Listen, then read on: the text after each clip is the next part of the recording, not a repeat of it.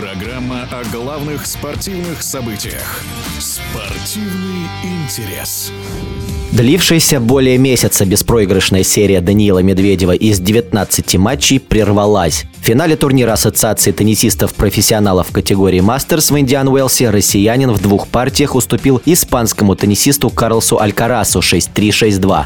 19-летний испанец после этого успеха смог вернуться на первое место мировой классификации. О неожиданно быстром финале и о причинах неудачи Медведева в эфире спортивного радиодвижения советская теннисистка и комментатор Анна Дмитриева. Этот финал был, пожалуй, не самым удачным для Данила Медведева. Он не смог показать свой э, выигрышный теннис.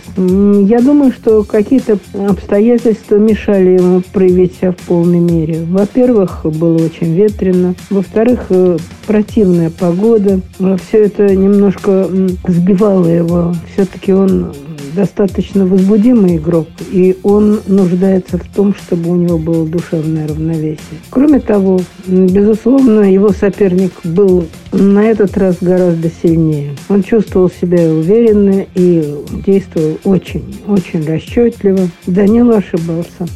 Ошибался тогда, когда э, даже должен был быть уверенным в своей игре. В частности, ему не помогла подача на этот раз. Я думаю, что это одна из главных причин э, его поражения, во всяком случае, в первом сете. Что можно сказать о молодом Алькарасе?